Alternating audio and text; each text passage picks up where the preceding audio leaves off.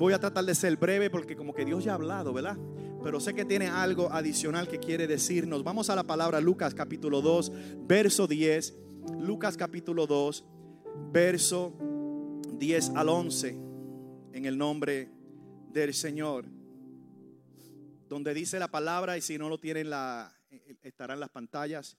Mas el ángel les dijo, no temáis, diga no temáis porque he aquí os traigo buenas nuevas, os traigo buenas noticias, os traigo evangelio. La palabra evangelio significa buenas noticias. Buenas noticias, la palabra es evangelio. So, no temáis porque he aquí os traigo buenas nuevas. ¿De qué? De gran gozo. Es un mensaje que produce no un gozo normal, es un gran gozo que serán para quienes? Para todo el pueblo.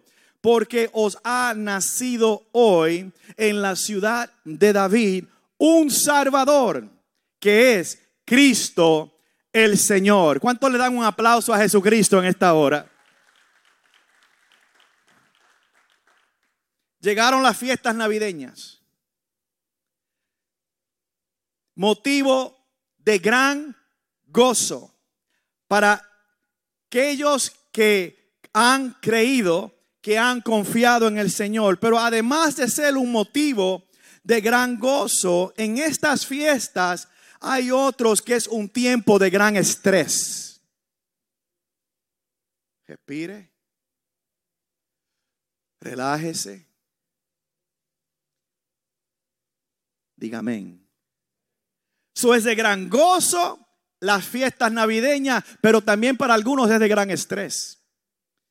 El tráfico en las carreteras, congestión en todo lugar, tiempo de mucho comercialismo.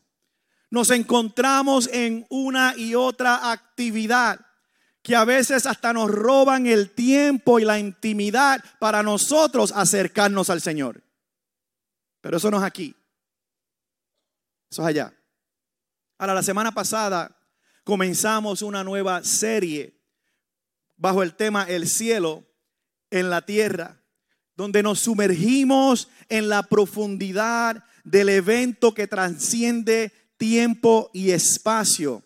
Estoy hablando del nacimiento de nuestro Señor Jesucristo, como dice aquí, el Salvador del mundo, llamado Emanuel, y Emanuel significa Dios con nosotros. Es el mensaje de que Dios, de, Jesús dejó la divinidad para vestirse de humanidad, para que tú puedas dejar la humanidad y te puedas vestir de lo divino. La Navidad va más allá de las luces brillantes, nada en contra de ellas. Los regalos, las melodías alegres. Qué bueno llegó la Navidad.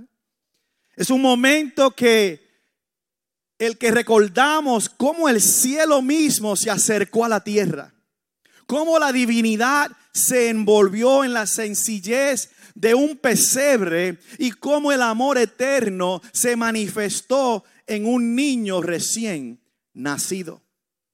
Donde vimos el cumplimiento de la misión cual el Padre ha encomendado, donde dice la palabra, porque de tal manera amó Dios al mundo que dio a su Hijo unigénito para que todo aquel que en Él cree no se pierda, mas tenga la vida eterna. Dale un aplauso al Señor. La temporada navideña es una época de asombro y de alegría, una temporada que nos invita a hacer una pausa y reflexionar sobre el acontecimiento extraordinario que cambió el curso de la historia humana, el nacimiento de Jesús, el Mesías, el Cristo. Y en medio de las festividades, las decoraciones, profundizamos en la esencia de esta maravillosa ocasión, el concepto del cielo en la tierra. La Navidad celebra el nacimiento del Salvador del mundo, como he dicho. Y comienzo, eh, ahí vemos el comienzo del plan de Dios para salvar a la humanidad. Pero, lamentablemente, lo que se proporciona o se promueve como la época más hermosa del año, para algunos es el momento más temido del año. En vez de alegría, amor, gozo y paz, la experiencia para algunos de la Navidad está llena de soledad, depresión y ansiedad. Para muchos este tiempo es uno de estrés, soledad que te lleva a la depresión. Quiero hablar sobre ese tema en este momento. Quiero hablar sobre el tema el cielo en la tierra y decirte el tema hallando esperanza. Inclina tu rostro. Padre, venimos ante ti y te damos gracias por el mover de tu espíritu, por tu palabra, todo lo que has hecho hasta este momento y lo que estás por hacer. Recibe la gloria, recibe la honra. Espíritu Santo, ayúdame a predicar tu palabra y no decir nada que a tu pueblo no edifique. Yo me guardaré de darte a ti la gloria siempre, en el nombre de Jesús. Todos dicen, amén, amén. Salmo 34, verso 18 dice, cercano está el Señor a los quebrantados de corazón y salva a los abatidos de espíritu. Cercano está el Señor a los que están de corazón quebrantado y salva a los que están de espíritu abatido. Dicho de otra manera es que Dios siempre está cerca para salvar a los que tienen o no tienen ningún ánimo y han perdido la esperanza. Si tú estás en esa eh, eh, si tú estás en ese lugar, quiero decirte que tú cualificas hoy para ver un gran mover de Dios en tu vida, como lo has visto hasta ahora, para ver una gran liberación en tu vida. ¿Cuántos lo creen conmigo? Hay una encuesta que se ha hecho por un periodista que, hablando sobre el tema de la depresión, durante específicamente la Navidad, y encontró que para los hombres, ¿dónde están los hombres? ¿Dónde están los hombres? Aquí se puede decir la palabra hombre. Yo sé que allá afuera a veces no. Porque hay solo dos géneros.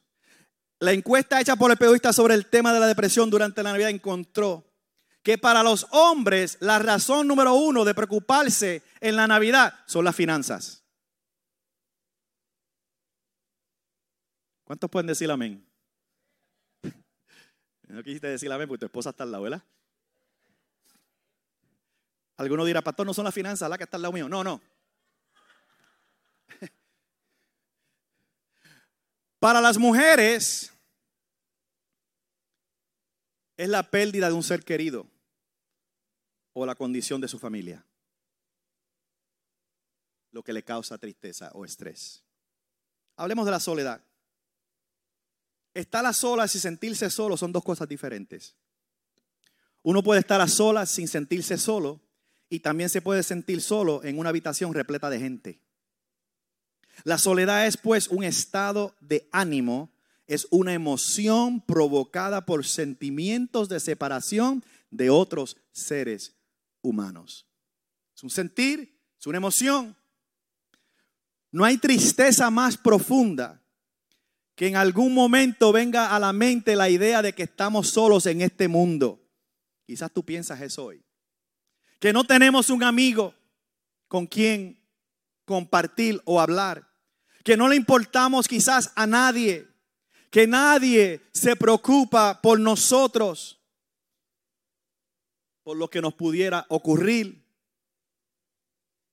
ni aún le importa a la gente si llegamos a morir. Y ese puede ser un pensamiento que estamos entreteniendo.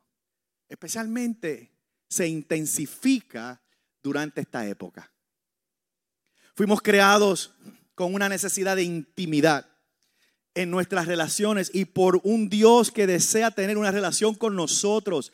Según el relato bíblico, la creación del mundo, Dios señaló desde el principio que no es bueno que la humanidad esté sola. Aunque en el mundo ahora contiene más de 7 billones de personas, en realidad es bastante fácil volverse o al menos sentirse aislados. Quizás estás aún en esta congregación hoy y te sientes solo. Ahora, muchos de nosotros vivimos en un mundo acelerado, altamente móvil. No es extrañar eh, o sea, no es extraño estar geográficamente separados de familias y amigos. Creo que todos aquí podemos testificar que tenemos amigos y familias en otros lugares. ¿Cuántos pueden testificar? Claro. Puedes estar diariamente rodeado de gente en el trabajo, pero esas relaciones a menudo carecen de intimidad, de cercanía de una conexión estrecha, profunda y significativa. Por supuesto, a la distancia geográfica no es la única razón por sentirnos aislados. Un conflicto en las relaciones puede ser culpable también. Nos sentimos solos porque tenemos conflicto con la misma familia que deseamos tener relación. En ocasiones, algunos seres queridos pueden estar geográficamente cerca, pero emocionalmente distantes debido a conflictos que no se han resueltos. de todo eso sucede en el sentido de la soledad. Pueden estar cerca y no sentir que los tengo. Pueden estar lejos y sentir que los tengo. Puede, puede, todo es una emoción, un sentimiento que nos lleva entonces a la próxima, al próximo punto que es la depresión. Diga depresión soledad puede conducir fácilmente a la depresión. Sentirse aislado de otros puede pesarnos y desafortunadamente puede allanar el camino para sentir depresión y tristeza, especialmente en la Navidad. Otros cantan, cantemos de júbilo y alegría. Y tú no cantaste. Porque tu tema era otro. Tu realidad, tu sentir, tus emociones te decían otra cosa. La depresión es un padecimiento que se ha propagado grandemente, afectando a millones de personas, tanto a cristianos como no a cristianos. Quienes sufren de depresión pueden experimentar intensos sentimientos de tristeza, ira, desesperanza, fatiga y una variedad de otros síntomas. Pueden empezar a sentirse inútiles y aún pensar en el suicidio, perdiendo interés en cosas, en personas con las que antes disfrutábamos. El enemigo aprovecha estas temporadas para alimentar ese sentir de soledad que nos lleva a la depresión, para decirnos que no hay solución, que mejor te quites la vida. Mi consejo para que tiene el pensamiento de suicidio, no tomes una decisión permanente por un problema temporario. Con frecuencia, la depresión es provocada por circunstancias de la vida. En el mundo tendréis aflicción, dijo Jesucristo. No somos exentos a la aflicción o tribulación, pero Él dijo algo más. Pero confiad, yo he vencido al mundo. Y le cantábamos al Cordero que venció en el día de hoy. ¿Cuántos dan gloria al Señor? Pero llega la tristeza. Somos seres humanos. Pérdida de trabajo. Muerte de un ser querido. Divorcio. Problemas psicológicos. Abuso.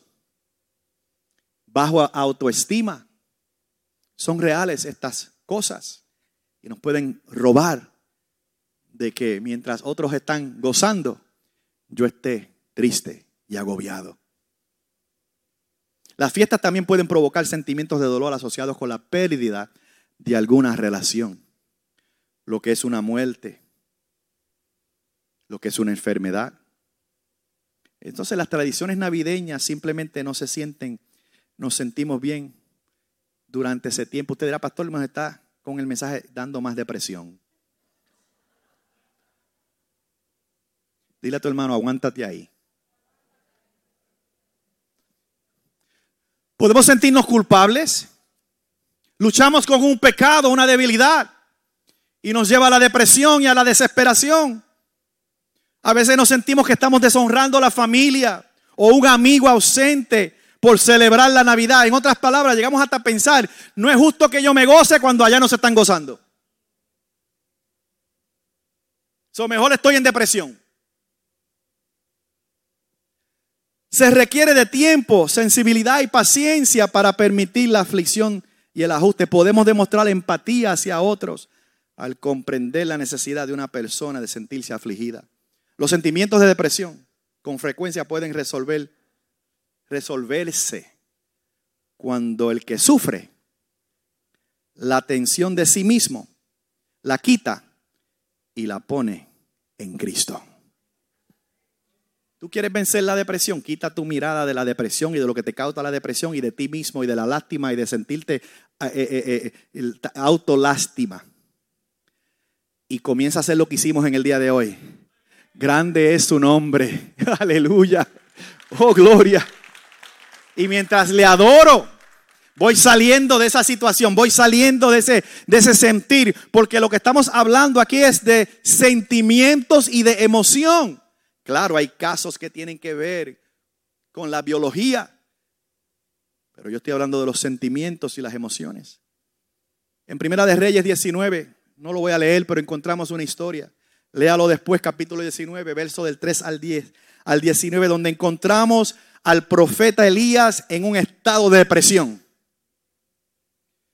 Dice que tuvo miedo e huyó por su vida sin leerles la porción bíblica, dice que sus señales de depresión eran bastante obvias en el profeta de Dios. Se aisló, se aisló a un lugar apartado. Eso es lo que hace la gente en depresión.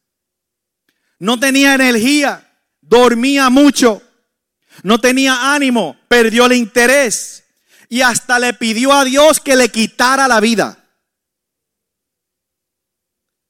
Sin embargo, aunque Elías creía que esa era su final, este no era el propósito de Dios para su vida. Quiero decirte que Dios tiene un propósito con tu vida. Dale un aplauso al Señor. La historia registra en el nombre del Señor que después de un tiempo, Él vence esa depresión con la ayuda de Dios porque fue el mismo Dios que lo alimentó. Saciaba su sed milagrosamente. No lo dejaba, lo dejó de, Dios hasta lo dejó descansar por un tiempo. Y no solo eso, hablaba con él. Y no solo hablaba con él, lo escuchaba. ¿Qué te pasa, hijo? Señor, que estoy harto de esto y lo otro. ¿Qué te pasa? Dime, cuéntame, cuéntale a papá. Quiero decirte que Dios está más cerca de lo que tú te crees. Que está ahí para no solamente hablarte, está ahí para escucharte. Y a veces aún las quejas que tenemos delante de Dios, Dios es tan, tan bueno que él las, él las acepta, Él las recibe. Por su gracia y por su misericordia, pero Dios tiene un plan para sacarte de esa situación. ¿Cuánto lo creen conmigo? Después de un tiempo dice que venció esa, esa, esa depresión. Dios lo alimenta, sacia su sed, habla con él. Y Dios hace esta pregunta una y dos y tres veces al, profeta. ¿Qué haces aquí? Dios confronta al profeta a decirle, ¿qué haces aquí? ¿Qué haces en esta situación? ¿Qué haces en depresión? ¿Qué haces escondiéndote en esta cueva? ¿Qué haces huyendo de tus enemigos? ¿Qué haces? Se te ha olvidado que yo soy tu Dios, soy tu brazo fuerte, tu torre fuerte, soy el que te levanta, soy el que te ayuda, soy el que te sostiene de mi brazo. Aleluya, ¿cuántos confían en el Señor? Y como sucedió con Elías, muchas veces podemos sentirnos confundidos y desanimados. Pero esta historia, léala, nos muestra que Dios se relaciona íntimamente y personalmente con nosotros. Él suple nuestras necesidades físicas nos anima, nos aconseja y hasta nos instruye y nos corrige en cómo actuar y nos asegura que no estamos solos. Usted y yo no estamos solos. Jesús dijo, os prometo que estaré con vosotros todos los días hasta el fin del mundo. Me alegro que estés escuchando nuestro podcast. Creemos que será de gran bendición para tu vida. Nuestro deseo es impactar más almas con el Evangelio de Cristo. Si deseas unirte a esta misión y contribuir el día de hoy, puedes hacerlo visitando nuestra página de web www.revivequilin.com o envía un mensaje de texto con la palabra GIVE al 844-462-9071. Continuamos con el mensaje. El obedecer y el escuchar a Dios trae aliento, paz, victoria y recompensa. Elías era un ser humano como usted y yo y luchó con sus debilidades que todos como humanos tenemos. Sin embargo, fue usado poderosamente por Dios.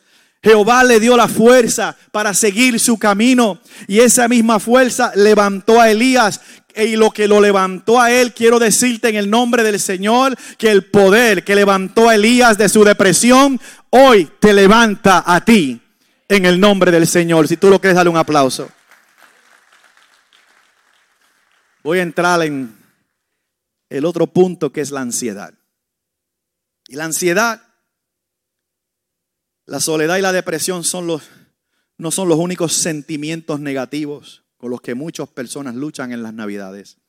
Y a veces a través del año entero. La ansiedad juega un rol protagonístico en la experiencia de las fiestas de muchas personas.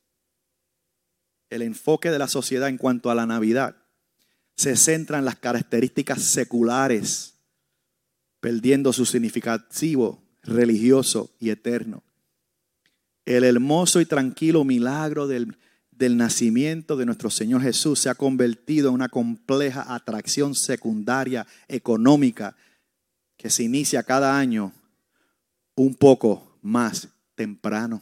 Como decía la canción que mami ponía en casa, era un merengue. Y todos los años vienen con la misma cosa. La. Y me daba de cuenta que el año después la ponían de nuevo. Apenas llegamos a final de octubre, cuando ya estamos empezando a sentirnos bombardeados por los adornos de Navidad. Pero eso no es aquí.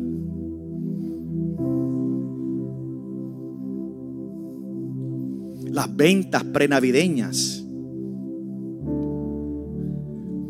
Ya no nos hemos comido ni el pavo, ya estamos comprando, sino antes en el verano ya estamos comprando para Navidad. Es más, algunos esperan enero para prepararse para el próximo diciembre. Es una presión excesiva para encontrar regalos fantásticos, para crear impresiones, decoraciones, para preparar la comida perfecta, para empujar los presupuestos a sus puntos máximos sin que genere estrés. Estoy pelado, pero lo vamos a comprar como quiera. No sé con qué, pero tenemos el tarjetazo. Entonces no nos damos de cuenta que esa tarjeta no la vamos a poder pagar en todo el año. O el próximo diciembre tenemos esa tarjeta y la nueva que ordenamos para ese diciembre.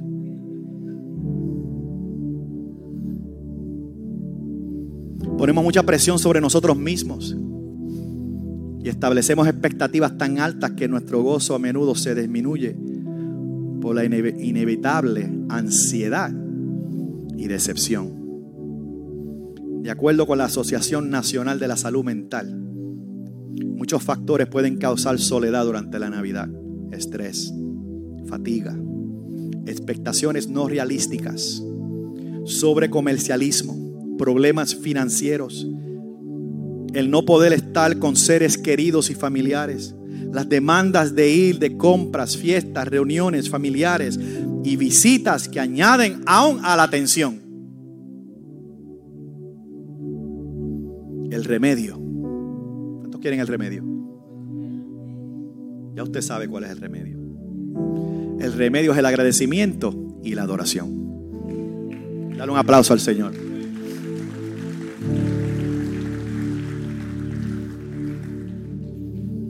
Ansiedad afecta a la salud física, mental, espiritual, emocional. Y hay mucha gente enferma por la ansiedad. La ansiedad hace que la gente se consuma por dentro. A mucha gente la ansiedad le quita el apetito y a otros le da con comer de más. Pero eso no pasa aquí.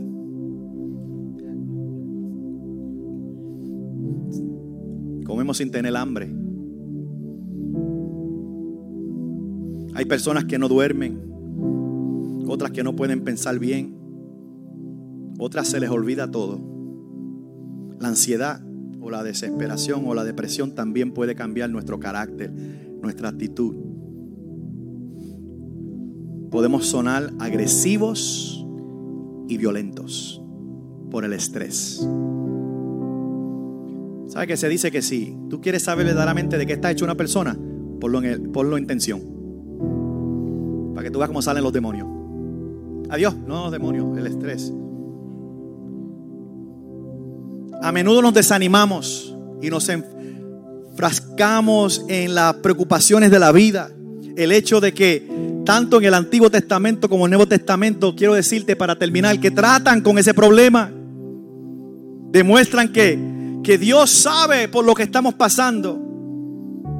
Las preocupaciones de la vida son inevitables. Salmo 55, 22 dice, echa sobre el Señor tu carga y Él te sostendrá. Él nunca permitirá que el justo sea sacudido. En otra porción dice, no permitirá que el justo se quede caído pero tienes que echar la carga sobre de Él. O sea que hay una parte que Dios hace, hay una parte que tú haces. Primera de Pedro 5, 6 al 7 dice, humillaos pues bajo la poderosa mano de Dios para que Él os exalte a su debido tiempo. Dios nunca llega tarde, echando toda vuestra ansiedad sobre Él, porque Él tiene cuidado de nosotros. Dile a tu hermano, tú no estás solo. Estos dos versículos contienen unas verdades asombrosas. Dios nos sustenta. Nunca nos dejará postrados o caídos. En primer lugar, vemos que Dios declara tanto su capacidad como su voluntad para ser nuestra fortaleza, apoyo mental, emocional, espiritual. Él puede y lo mejor de todo es que está dispuesto tomar todo aquello que amenaza para agobiarnos e usarlo para nuestro beneficio. Porque todas las cosas obran para bien para aquellos que aman al Señor y son llamados conforme a sus propósitos en Cristo Jesús. Dale un aplauso al Señor. Él ha prometido, todas las cosas te ayudarán conforme a su propósito aún en los momentos en que dudamos de Él, sigue obrando para nuestro bien y para su gloria. Pero también ha hecho la promesa que no permitirá que ninguna prueba sea tan grande que no podamos soportarla en el poder de Cristo, que proveerá también justamente con la prueba, dice la Biblia, la puerta de salida. O sea que si estás pasando por eso, tú puedes pasar por eso. Jehová es mi pastor y nada me, me faltará. Y aunque pase, la palabra correcta es atravese. Aunque atravese por el valle de sombra de muerte, yo no me quedo en el valle. Dile a tu vecino, no hagas una tienda en el valle. No construyas una cabaña. Hay gente con cabañas en el valle. ¿Qué haces construyendo una cabaña en el valle? Dios dijo que ibas a atravesar el valle. Al otro lado de la prueba es donde vas a construir la cabaña, pero no en el valle. En el valle se atraviesa para llegar al otro lado del propósito de Dios en tu vida. Pero hay gente que han construido cabañas de depresión dentro de su situación. En otras palabras, no nos dejará postrados, no nos dejará caídos. Y la tercera afirmación es, Él cuidará de ti nos da la motivación de que hay detrás de sus otras promesas. Dios, Dios, nuestro Dios, no es indiferente e insensible ni caprichoso. Por el contrario, es nuestro amoroso Padre Celestial cuyo corazón es compasivo para con sus hijos. Jesús nos recuerda que él al igual que eh, al igual que un padre terrenal no negará el pan a sus hijos, de la misma manera Dios ha prometido darnos buenas cosas cuando le pedimos. Dice la palabra, si vosotros siendo malos, saber dar buenas dádivas a sus hijos, cuánto más vuestro Padre Celestial. Pero hay que venir, hay que tocar la puerta, hay que llamarle, hay que buscarle. La Biblia dice que el que le busca le encuentra, que el que le llama, él le responde. que Él está cercano de los que se acercan a Él. Dios es más grande que todas nuestras preocupaciones juntas, que todos nuestros problemas juntos. Y, y debemos darnos cuenta de ello si queremos tener alguna victoria en nuestra vida. Dese cuenta que Dios es más grande de lo que tú estás pasando hoy. Voy a preguntar, ¿cuántos están pasando pruebas hoy? ¿Cuántos tienen pruebas hoy? Usted puede decir, pastor, tengo una prueba. Vi muchas manos. ¿Cuántos han luchado aún en esta época con algún sentimiento de soledad? Levante su mano. 25% de la iglesia. ¿Cuántos han luchado con el sentir hasta de depresión? Muchas manos. ¿Cuántos aún al ver todo lo que está sucediendo a tu alrededor y aún en estas fiestas navideñas estás en un estado quizás hasta de ansiedad? Si son sinceros, ¿cuántos son?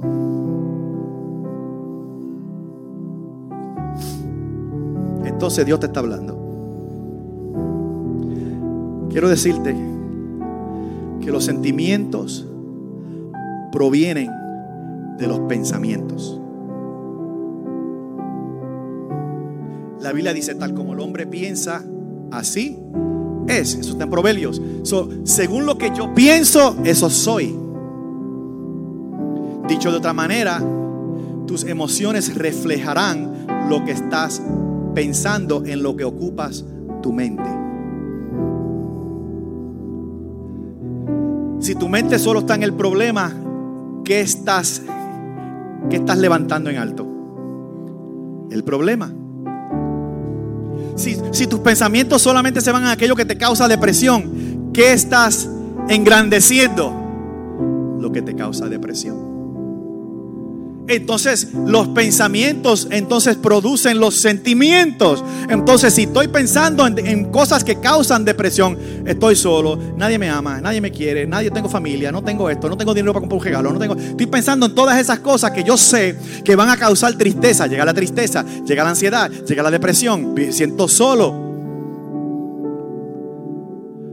Pues no es de sorprendernos que nos sintamos así, porque son los pensamientos que estamos entreteniendo con nuestra mente. Así que aunque no podamos cambiar la forma en que nos sentimos, podemos cambiar la forma en que pensamos. Y esto es lo que Dios quiere que hagamos. Por ejemplo, en Filipenses 2.5 nos dice, haya pues en vosotros este sentir que hubo también en Cristo Jesús. Filipenses 4:8 nos dice, le dice a los cristianos que piensen solo en cosas verdaderas, honestas, justas, puras, amables, dignas de alabanza. Dice más, en esto pensar. En Colosenses dice poner la mira en las cosas de arriba, no en las cosas de la tierra. Por lo tanto, cuando lo hacemos, cuando lo, somos intencionales, cuando lo practicamos, disminuye nuestro sentimiento de culpa, de soledad, de depresión, de ansiedad, porque lo estoy exaltando a Él por encima de mi problema. Y si algo puedo hacer en estas navidades, Voy a exaltar a Cristo, puestos de pies. Voy a exaltar al Señor. Le voy a adorar. Cuando vengas a adorar, venga, cuando vengas a la iglesia, ven a adorar. Y tú verás cómo se van cayendo las cadenas, se van cayendo las ataduras, se van disipando las penas, se está haciendo el problema más pequeño. Aleluya. No es que a veces no el problema no desaparece, lo que desaparece es el pensamiento en el problema. Y si desaparece el pensamiento del problema, ya ese problema no te domina, porque no tiene dominio sobre ti, porque lo que tú pienses tendrá dominio sobre ti. yo escojo pensar en la grandeza de Dios. Y claro, le estoy diciendo, Señor, tengo el problema. Pero sabes qué, Señor, yo creo que tú eres más grande. La ansiedad viene de la palabra griega que se llama merigna quiere decir, viene de dos palabras que significa dividir. Dividir la mente.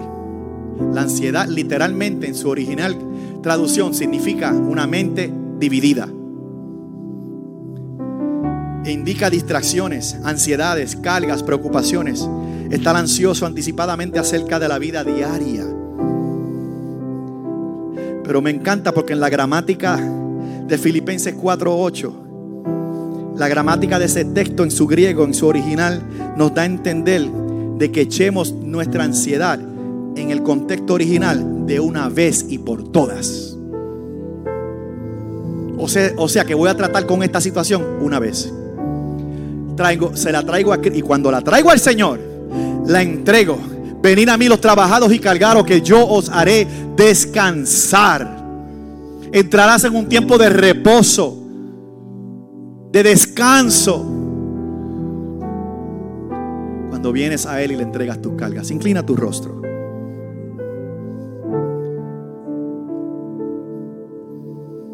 Mateo 6:25 dijo Jesús, por esto os digo, no os preocupéis por vuestra vida, que comeréis, que beberéis, ni por vuestro cuerpo, que vestiréis.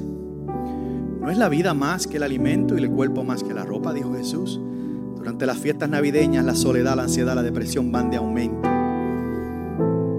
Son emociones que afectan hasta lo que dicen estar cerca del Señor. Pero yo quiero decirte que Él vino a libertar a los cautivos. Y que Él vino a dar paz. Y que Él vino a darte descanso. Y que el cercano está el Señor a los quebrantados de corazón para salvarnos a los que estamos abatidos de espíritu. Dios está aquí. Padre, venimos ante ti. Queremos darte gracias por tu palabra. Hay mucho más que puedo decir, pero tu presencia ha estado tangible en este lugar. Ya ministrando paz, quitando toda ansiedad, toda preocupación, todo estrés de estos que son tus hijos, de los que han llegado del norte, sur, este y oeste a esta casa. Gracias por la obra de Jesús en esa cruz. Gracias por venir a darnos paz, descanso y esperanza. Levanta al caído, Señor. Y al que está triste hoy, consuélale. Al que se siente que no tiene solución, hazle sentir y saber que tú eres la solución. Que si te tengo a ti, lo tengo todo. Que mayor es el que está en mí que el que está en el mundo. Que todo lo puedo en Cristo que me fortalece. Que el gozo del Señor es mi fortaleza que el llanto durará solo una noche, pero por la mañana viene la alegría. Oh, Cuando comienzas a declarar la palabra de Dios, en vez de declarar y exaltar tu problema, verás cómo llega el gozo, llega la alegría, llega la victoria, se cae la depresión, se cae la ansiedad, se va la... Oh, gloria sea el nombre del Señor. O oh, dale un aplauso a Cristo. Es el mensaje de la Navidad. Dios con nosotros, el cielo en la tierra. Habrá alguien aquí hoy que nunca le has entregado tu corazón a Jesucristo. Te ofrezco religión porque la religión no salva a nadie. La religión es el intento del hombre de buscar a Dios, pero la salvación que ofrece Dios a través de su evangelio, que son buenas noticias, viene a través de la obra que hizo Cristo. Y es basada en, en una confesión y es basada en una relación. Que Él te amó primero y te invita a que le ames también. Si oyeres hoy mi voz, no endurezcas tu corazón, dijo Jesús. Dame hoy tu corazón. Tu corazón es el centro de tus emociones, de tus sentimientos, tus ideas. No dijo dame tu espíritu, dijo dame tu alma, dame tu corazón. Tráeme esos sentimientos, dijo Jesús. Y usted dirá, pastor, pero la Biblia dice que hay que arrepentirse. Claro, arrepentidos y convertidos. La palabra arrepentimiento significa cambio de pensar. No sabía eso. Sí, eso es lo que significa. Arrepentimiento significa cambia tu manera de pensar. Dios dice, arrepiéntete, cambia tu manera de pensar, dame tu corazón y vas a ver cómo tu vida cambia. ¿Cuántos lo han experimentado y son testigos hoy? Levanta tu mano si tú has experimentado lo que te estoy hablando hoy. Para aquel que no lo ha experimentado yo te invito a que hoy recibas a Jesús. Que des un paso de fe por Él, que digas, pastor, yo le entrego mi corazón a Jesucristo.